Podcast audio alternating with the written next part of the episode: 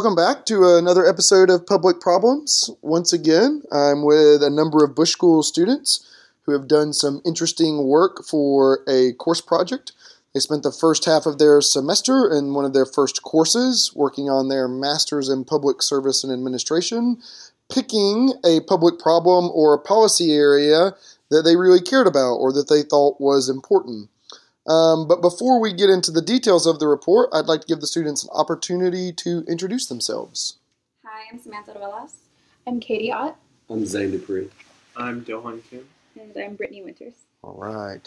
Um, so thank you uh, for your work. Thanks for agreeing to have this conversation with me. I'm really excited to do this and then excited to put it out there in general for other people to hear. So thanks again for that. Um, your report make sure I get it right, is titled The Student Debt Crisis. So tell me um, what of all the problems in the world, why did you pick this one? Why was it particularly important to you, other than because you're students? Yeah, was that did I, did I steal your answer? Uh, one of the parts. Oh, okay. Uh, so of course, everyone here is students, but the more we thought about this, the more we looked into it. Uh, this is seeping into every part of society. Uh, right now, the Fed just released uh, their quarterly report. Uh, the entire student uh, debt uh, is equal to 1.53 trillion dollars, which is, absolutely enormous. It puts it a little bit lower than the mortgage, obviously a huge one. And so, the more we looked at this, and just like it's such a topical issue. Uh, just at the beginning of this week, I had to include another part of my introduction the fact that Betsy DeVos, the current sitting uh, education secretary, lost a lawsuit to 18 states uh, because she uh, was uh, failing to implement Obama era regulation that would uh, help students who were affected by for-profit universities closing. so it's just incredibly topical, and it is just a huge part of what America is currently facing. Yeah, I think I'm not going to remember the details, but uh, Betsy DeVos has come up a number of times recently um, since she was appointed um, about issues related to student debt and mm-hmm. predatory lending. So this has been controversial for some time during her tenure, yeah, I think. Absolutely. It's been a big thing since the 2016 campaign when Donald Trump uh, was uh, facing a class action lawsuit by people who had attended his university uh, and basically been cheated out of an education, were faced with massive loans uh, which is why she was basically delaying this uh, because this would help people who had been basically uh, gone to a fraudulent university. Why does, as you reference this in your report, why does student debt persist? Why is this something? This isn't a new problem, right? And so, why is this a challenge that we're continually facing? Yeah, so we kind of came to, I guess, three scenarios that why it persists. One higher education is just so much more expensive now than ever before. It's increasing way faster than inflation is. And also political philosophies with the changing of presidents every four to eight years. Whoever's in office, it tends to reflect their economic policy, whether they're supporting these student loans and supporting um, how much they're supporting education. As well as students are far unprepared to make such a large financial decision going straight into college, whether that's going into say a four year, two year university, or even just a vocational trade program. So those were the three main reasons we talked about. Talking about tuition and fees. Uh, tuition hasn't been increasing um, as fast if you look at just tuition by itself, so that's why we included fees and perhaps room and board in that as well, because where um, the government has put pressure on universities to uh, stop increasing tuition, but they just find other ways to charge their students with fees and room and board, whether that's parking passes or um, you have a, your first year fee and things like that. And um, this has not been equally matched within the federal government too. So tuition's increasing, fees are increasing, but not necessarily loans and grants. Yeah, that's one of the uh, another piece of information that uh, I wasn't aware of going through school, but have become more kind of attuned to is this attempt to slow tuition in a lot of states has just resulted in states just cranking up the fees. So where I grew up in Georgia, the classic example of this was we had the Hope Scholarship, and that covered uh, your tuition, but it didn't cover the fees. And so, to keep the spending down on the Hope Scholarship and the overall amount of money that was going out in tuition, they just raised fees and kind of passed it on to the students that way. And there's clearly, I think, been a trend of this all over the country for for universities. Um, okay, so um, cost is a problem in the fact that the overall cost of tuition, uh, cost of attending universities is going up, and students need to be able to pay for that and can't. It remains kind of a political football going back and forth. And then the third thing was students are unprepared. Students are unprepared to make these decisions, which makes sense. I took out a lot of loans, and I'm not sure I knew what I was getting into, right? And so part of this is an education piece as the students are making decisions about whether or not what's the what's the benefit of college as a, as a as one piece, but really understanding how interest works and how this stuff is going to stay with them because debt affects you in some ways. And I can attest to that. I was being out of school for five years after being in school for nine years. I had a decent amount of debt, even though my programs were funded.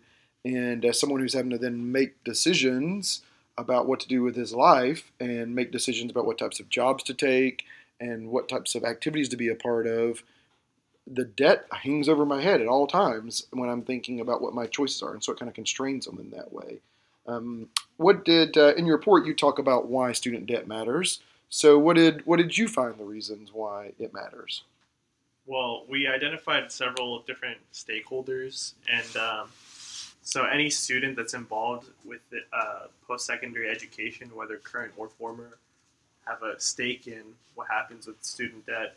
So for current students, obviously they have to take out loans if they can't pay for it, and for former students, if, when they complete their degree or if they stop going altogether, they still have to pay off um, their student loans and they, they have to pay attention to the changing laws and interest rates so that they don't default on their loans. Um, another key stakeholder are parents. Although some students are independent from their parents, a lot of the times when you look for loans, you, you need someone to co sign or be a guarantor, and oftentimes those are your parents. And uh, so they have an active role in determining like whether or not you should pay off those loans mm-hmm. or like how, how you should do it and how, how you should go about that. Another key stakeholder uh, are members of Congress because they're constantly concerned about getting reelected. So they want to look responsive to their constituents by supporting student loan reform, uh, especially as student debt increases. Like they need to address this because it's a key issue. And uh, the president is also involved. There are actually two main interests. So first, maintaining competitiveness in the international stage for STEM. Ever since the Cold War era, um, they started increasing um, the loans that they give to students so they can promote more people to go into uh, science, technology, engineering, and mathematic fields uh, to be more competitive in a global scale. Also, it's another key issue for reelection and for having high poll ratings. The usually it's if you have more higher education, then that's tied with higher poll ratings. Another key uh, stakeholder are just American taxpayers because the rising debt has surpassed credit card and automotive debt. Uh, and mm-hmm. colleges and universities are also involved because maintaining student populations depends on their accessibility and their the students' ability to pay for the education. And Department of Education is also involved because they're responsible for facilitating the loan program on behalf of the government. And uh, private lenders are also have a vested interest.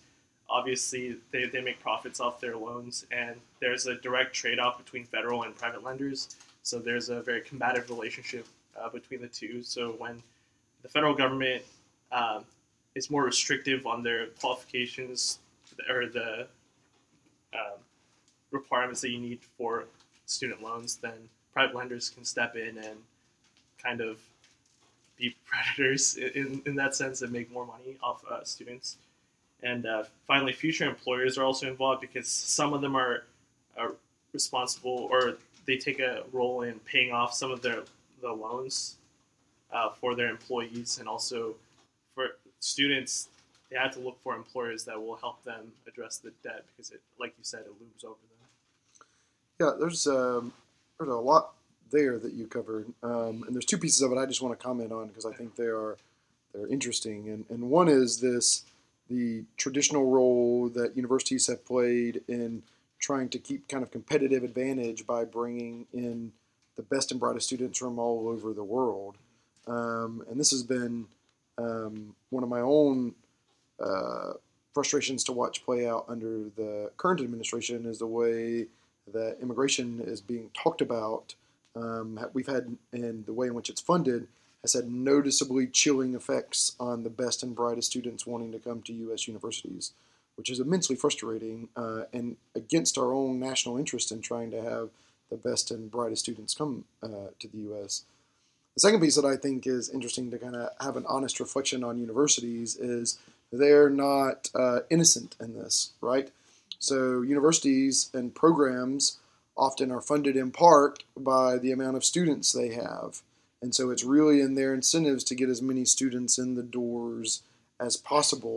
And so having honest conversations with students about, hey, I'm not sure this is a good loan situation for you as kind of a resource, they have really perverse incentives there, right? Because they're trying to keep their student numbers up.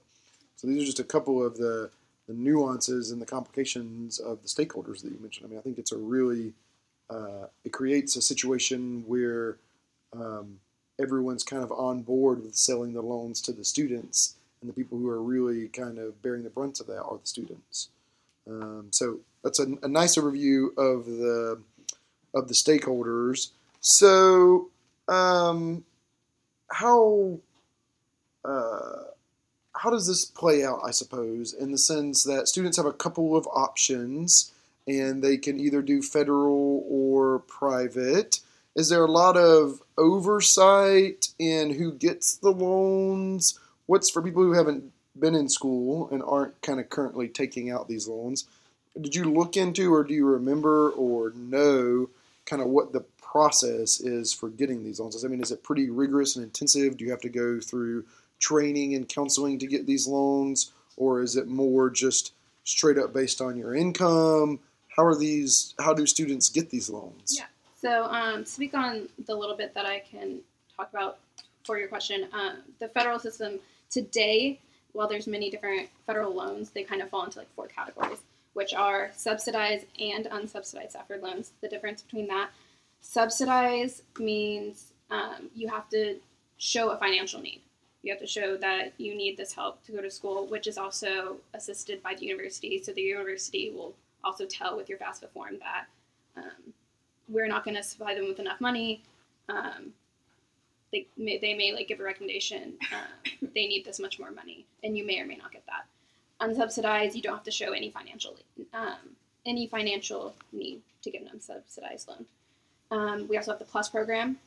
Plus program allows parents um, family members to take out loans on behalf of students, as well as the Perkins Loan Program. So uh, for all of these, uh, there is the FAFSA form, which everyone has to fill out um, before attending um, university, and it's offered to anyone four-year, um, two-year, as well as trade and vocational programs. So the FAFSA, the main thing it's taking into account is financial need based mm-hmm. on your income. Based on the last fiscal year. Okay.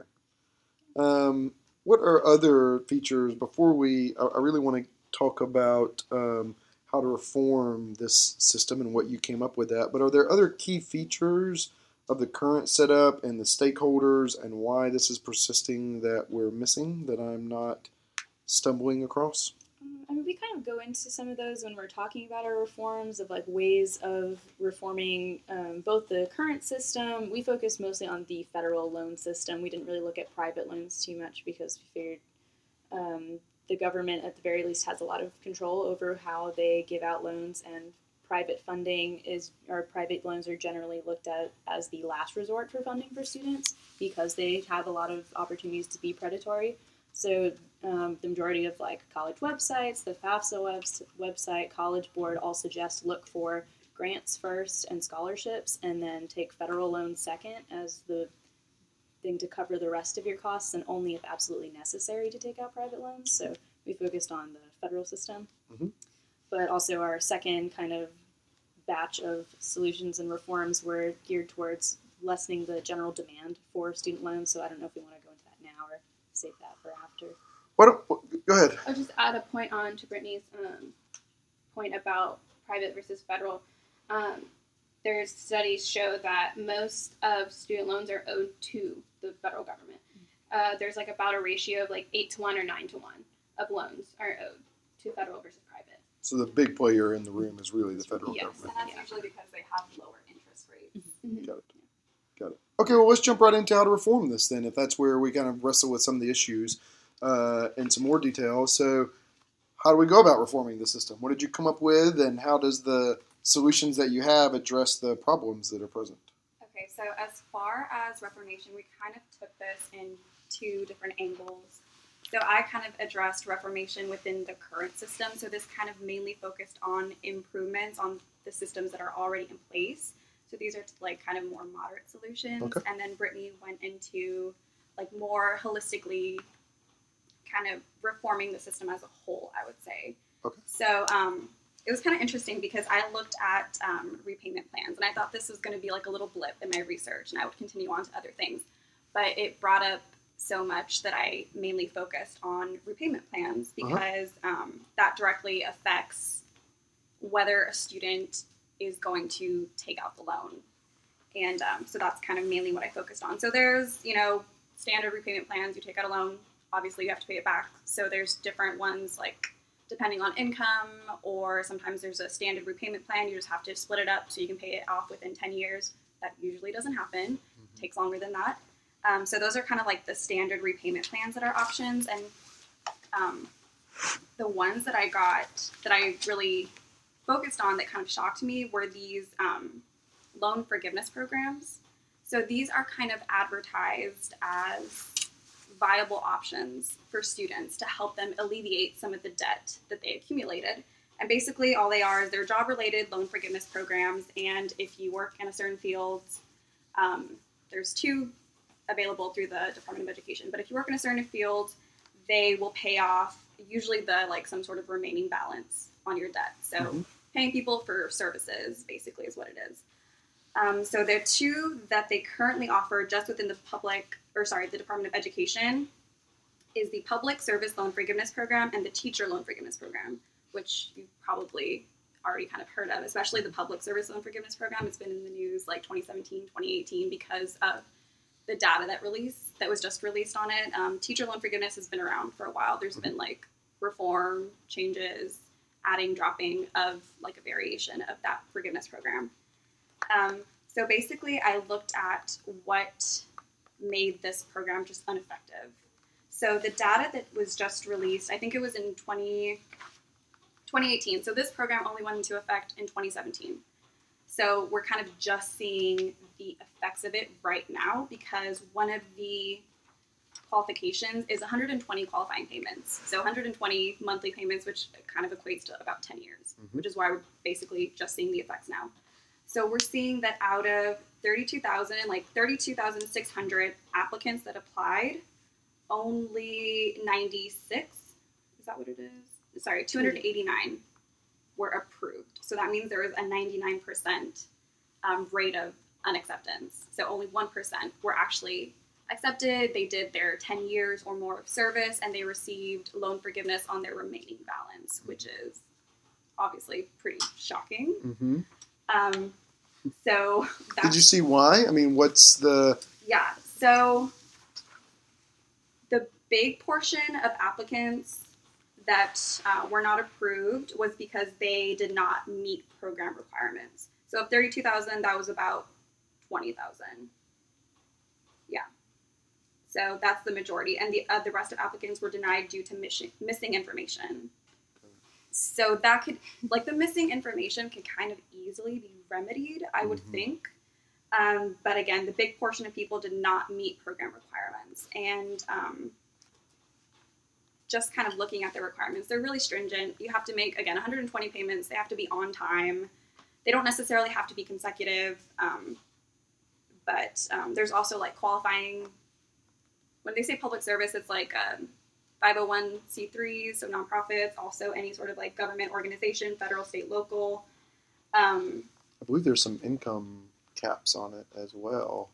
I'm not sure. that was the thing that got a lot of people. So there has to be, um, so obviously while you're in the job, you still have to be paying these loans, right? Mhm. You're paying the loans because they're only forgiving any remaining balance after 10 years.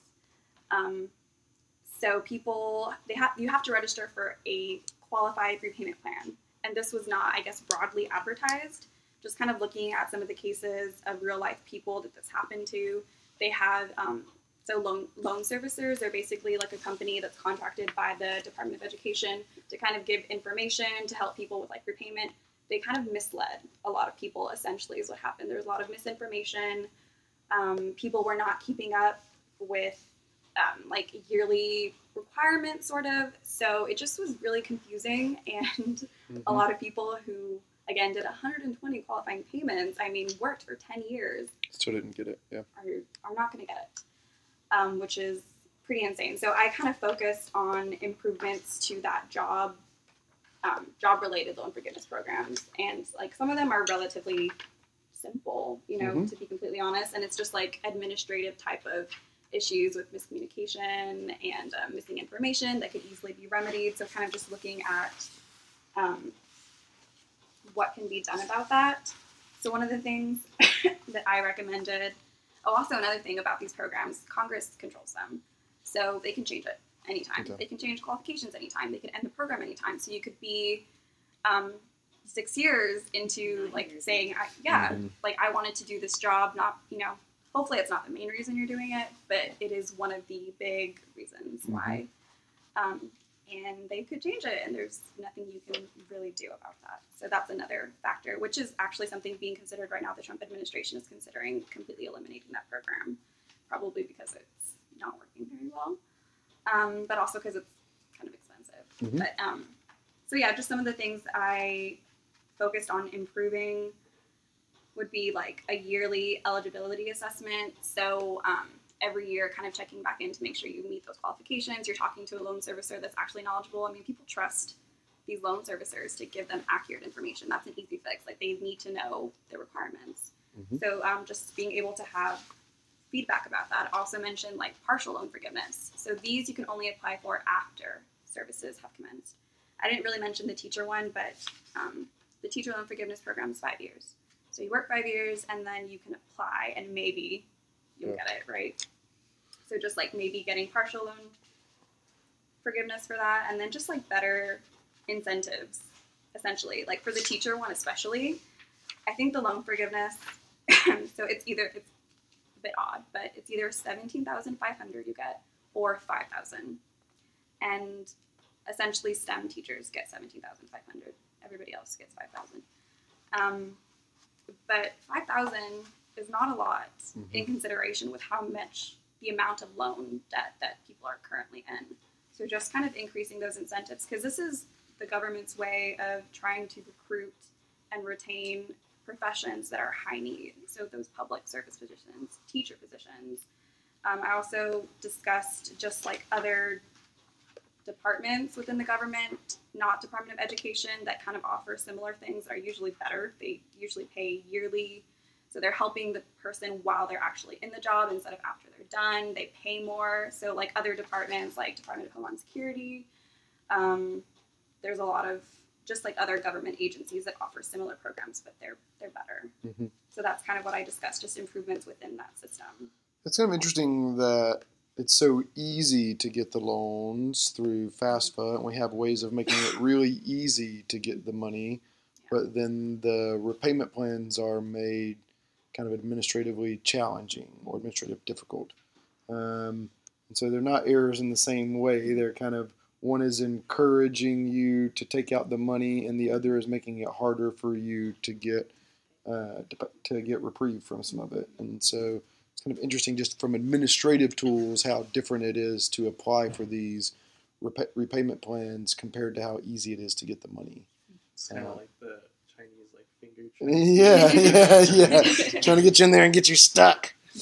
Um, okay, thank thanks. Uh, well, um, tacking onto that, one of the things that you didn't mention, you kind of touched on it, but like also in Sam's section, she mentioned like having contracts set up for these programs with Uh-huh. static terms and conditions. Where you basically enter into a contract for it, where you make your if you make all of your qualifying payments and you're under the right um, repayment program, then the federal government is required to pay you back as a contractual obligation to say, I completed all of these requirements and met all the qualifications. Now you have to forgive my remaining loan balance because like she mentioned before, if they can change it halfway through, if you're in your ninth year and then all of a sudden they cut the program, you did all of that work and made all of those payments, hoping that you would get this, uh, however much the rest of your loan is forgiven, and all of a sudden you are stuck still trying to pay all of that back. And people could be banking on this for something and maybe taking out other loans to help know, shift kind of their expected income, and then it's it's just not working out. So some kind of contractual system that would lock both parties into the requirements. Also, one thing that's kind of encouraging. Um, so I mentioned that the data that came out is obviously, you know, very bleak outlook on effectiveness of the program and the reasons why. So it seems like um, the government is kind of acknowledging that they made some mistakes because, um, so again, the administration wants to is leaning towards getting rid of the program, but they also just dedicated more funding. So they just allocated some more funding for the public service loan forgiveness program for people who were um, not approved who were under like a, a technical difficulty, like a different repayment program than they were mm-hmm. supposed to. So they just did that recently, where they have this like temporary thing for people to reapply because they kind of realized um, some of the, their faults. So that's kind of encouraging. Yeah, maybe protects them against like just straight up lawsuits. Uh, I mean, uh, one uh, acceptance is really. I mean, it, it, shows a pretty clear uh, intent, I think, to make sure to keep those things low. Mm-hmm. Um, Okay, well, how do we fare in related systems and the overall demand? What does this picture look like? Sure, one of the biggest things that needs to improve is general financial education. People, a lot of people leave high school and go into college. It's like you're a freshman in college, you just turned 18, you have to make these massive financial decisions that you're probably not prepared for. So um, there's a nice graphic in our report about like how well the states do teaching financial literacy, and most of them are very poor, especially. yeah. Um, depending on if, like, majority of the time, financial information is not a part of the curriculums in schools. Um, there was research by the Georgetown University Center on Education in the Workforce that says that low income students, especially, would benefit a lot from some form of financial education as early as middle school. Talking about budgeting, planning your expenses, just understanding how finances work in the real world. So one of our suggestions would be to you um, have some kind of like financial training module, at least on the general federal loan program requirements.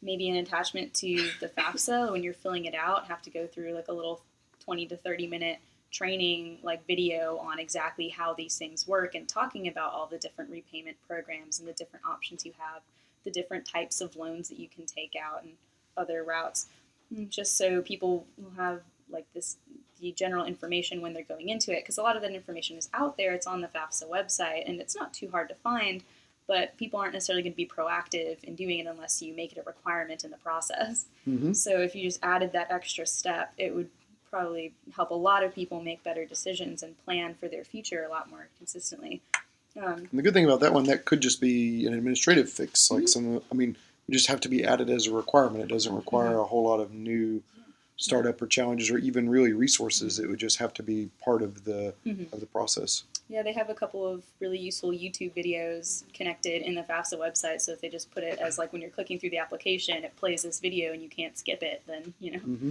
at least you you tried to help people understand better. Mm-hmm. But we kind of uh, compared it to like a lot of universities have little interactive training modules that can take up to a couple hours on sexual assault prevention and drug and alcohol abuse. So why not have something for financial literacy mm-hmm. that has a similar thing talking about you know loan consolidation, deferment, forgiveness programs, all of those things. Um, and you could have like follow up trainings throughout. Uh, so the other you know, ways of maybe lessening the general demand for student loans was looking at loan alternatives and supplements. So the grant program hmm, is a, a lar- fairly large program. There are um, a lot of Pell Grant recipients, which is the most common form, hmm, that do uh, apply for these grants because they don't have to pay them back, so that's definitely a better alternative than loans if you can get them. They're designed mainly to be targeted for people with household incomes of less than 50,000, but because there is so much demand for them with the high cost of college, the average requirement is actually you have to be less than $20,000 of household income. So even the people it is targeted to serving, the majority of them are not going to be able to get these loans or Mhm. get these grants, and they're forced to resort to loans or some other form. And then there are a couple of other additional programs that can help you get extra money as well, which is nice. Um, but uh, so the Pell Grant averages roughly five thousand five hundred per year, which is not necessarily a lot. If you go to a private institution, you might be paying sixty thousand dollars a year for college. Pell Grant's not going to help you a whole lot. There are a couple of additional grants um, that can tack on extra money for that, but you have to already be a Pell Grant recipient in order to get most of them. So still, like it is definitely targeting the lowest income students, which is extremely helpful for equity. But there's a large portion of low income and middle income students that would greatly benefit from these types of things that are forced to go to loans directly because they don't qualify. hmm Um, so another option would be you know, like work-based grants. So um, a lot of students do about 70% of college students have some form of employment during college. They're choosing to work and go to school at the same time, either to make the payments um, directly or just in preparation for having to start making loan payments as soon as they graduate. If they don't have a high enough paying job when their grace period runs out, then they need to have some kind of savings to help support that. And there was some research showing that um, just working 15 hours a week or more uh, will shift most people's grade point averages, both low income and high income students will start dropping. They'll go from A's and B's to C's and D's. There's a distinct um, effect on grade point averages if you work more than 15 hours, which really isn't that much if you're trying to come up with a couple thousand dollars a year or uh, every semester in order to pay for your tuition and fees. Um, so another way of like decreasing this kind of demand for loans would be educational alternatives. So cost of college is really expensive. Maybe promoting vocational programs and trade schools would be really helpful because uh, it was mentioned in our history section that we didn't really go over, but there's been a big push for higher education in the last few decades of pushing everyone towards college and saying college is the best thing that you can do. If you want a good career, you have to go to college. If you want to make money, have to go to college. And that's not necessarily true. Sometimes going to college, if you are unprepared for it, it's just not geared towards your skill set. If you are like better at working with your hands than like look reading something out of a book, then college could just put you in a large amount of debt and give you a degree that you didn't really need when you could have gone to a vocational school and had a very good career and made good money with a lot less debt. A lot of programs are only two years, even to get a trade school certified professional um, program is, is two years, and it's only about eleven thousand. Or the difference in income averages about eleven thousand dollars a year, but you don't have necessarily all of those loans that you have to pay back. So Mhm. maybe even that income disparity between the professions is not as big of a deal to you because you can still support yourself very well. Um, so as far as institutional reforms, we mentioned before that while tuition hasn't risen a whole lot, fees certainly have. So one simple reform would be um, maybe not imposing fee caps, like complete fee caps, like um, there are sort of tuition caps, but maybe have a function of tuition sort of cap for fees. I'm saying like at the very least, you can't have fees that are in excess of 100% of your tuition cost. That's a bit excessive. Seems like a fair starting point. Yeah. And then you can adjust that however, and then yeah. So uh, one of the issues with fees, of course, is a lot of times these fees go towards like sports tickets, career services, tutoring, maintenance, etc. But um, I'm sure with some creative budgeting and some hard thinking, could most schools could figure out a way to make that happen and decrease your fees a little bit. Um, let's see, other like big ones, probably like additional expenses. One of the biggest issues is room and board actually is usually about half the cost of attending college um, and one of the biggest issues with that is it's in listed in the cost of attendance breakdown that you see on most university websites. That's a requirement by the department of education to break those costs into sections. So actually so the department of education can determine how big of a loan you can take out. So universities have these really mixed incentives on should you overestimate your cost of attendance or should you underestimate your cost of attendance, like as far as room and board goes. Especially because it is a really big expense, but depending on where people live, you know, how close you are to the university, like which neighborhoods you're in, there's a lot of differences on what the average room and board costs could end up being. Um, it's useful for universities to probably underestimate that in order to attract more students. If your overall cost of attendance looks significantly lower than a similar university, then most students are want, going to want to go to that uh, cheaper school overall if it's just between those factors. But that will severely limit the amount of money they can take out in loans. So if they can't find that lower or rent payment and they're stuck in like the nicer neighborhood that costs a lot, then you know they won't necessarily be able to make up the loan money to make all of those payments. And uh, at the same time, overestimating will guarantee that your students will be able to take out the appropriate amount of loans, but it also encourages higher borrowing mm-hmm. because they have that option. So schools are kind of faced with this: okay, do we overestimate and maybe have students taking out more debt than they really need, or do we underestimate and maybe have them falling short on the money that they need every year.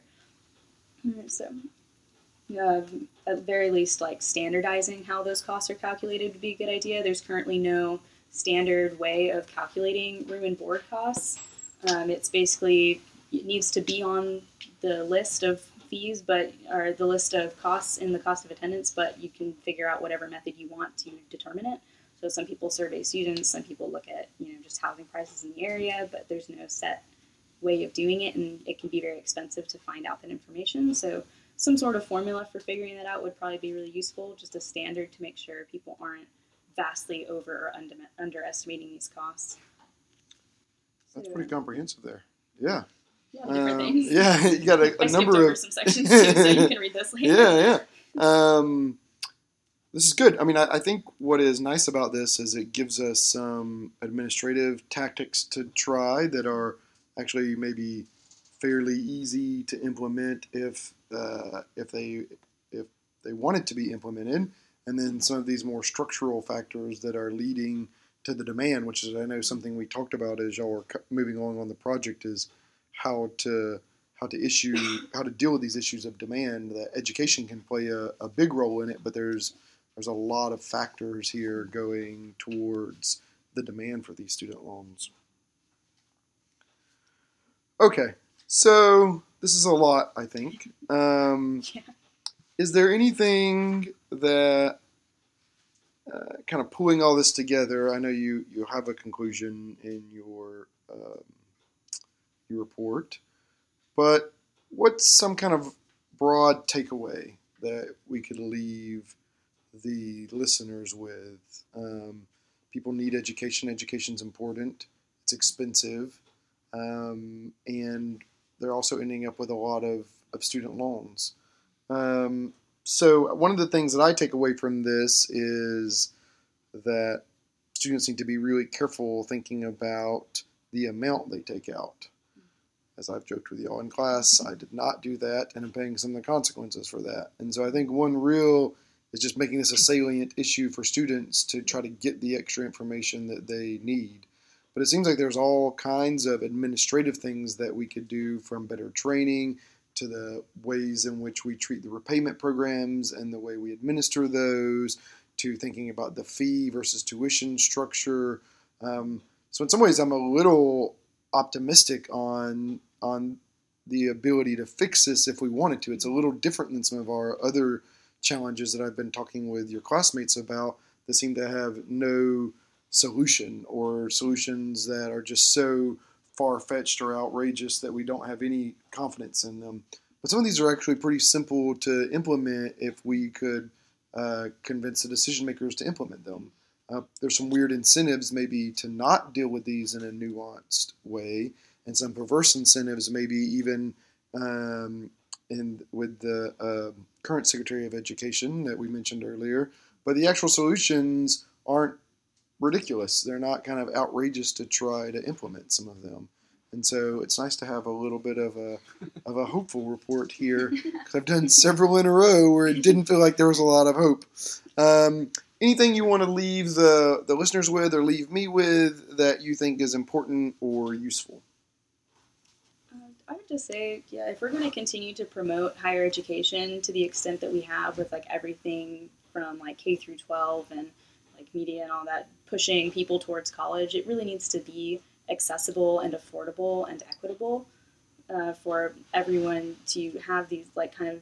I guess college is sort of the next American dream. Is you know, you, every, anyone can get into college, get a good education, and do something amazing. So that still needs to be affordable and not burden you with massive amounts of debt that rival like mansions in the Hamptons or something. Yeah. And definitely, I mean, at a minimum, minimizing predatory practices, For sure. Yeah, we didn't even cover private loans, and that's a whole other problem. Yeah. uh, which a lot of people. It's not the it's not the largest uh, player in the room, but this is still a large amount of people that are uh, interacting in this way. Rates are higher too. So. What's that? And the rates are higher. Yeah. Yeah. Definitely. Worse. which is concerning.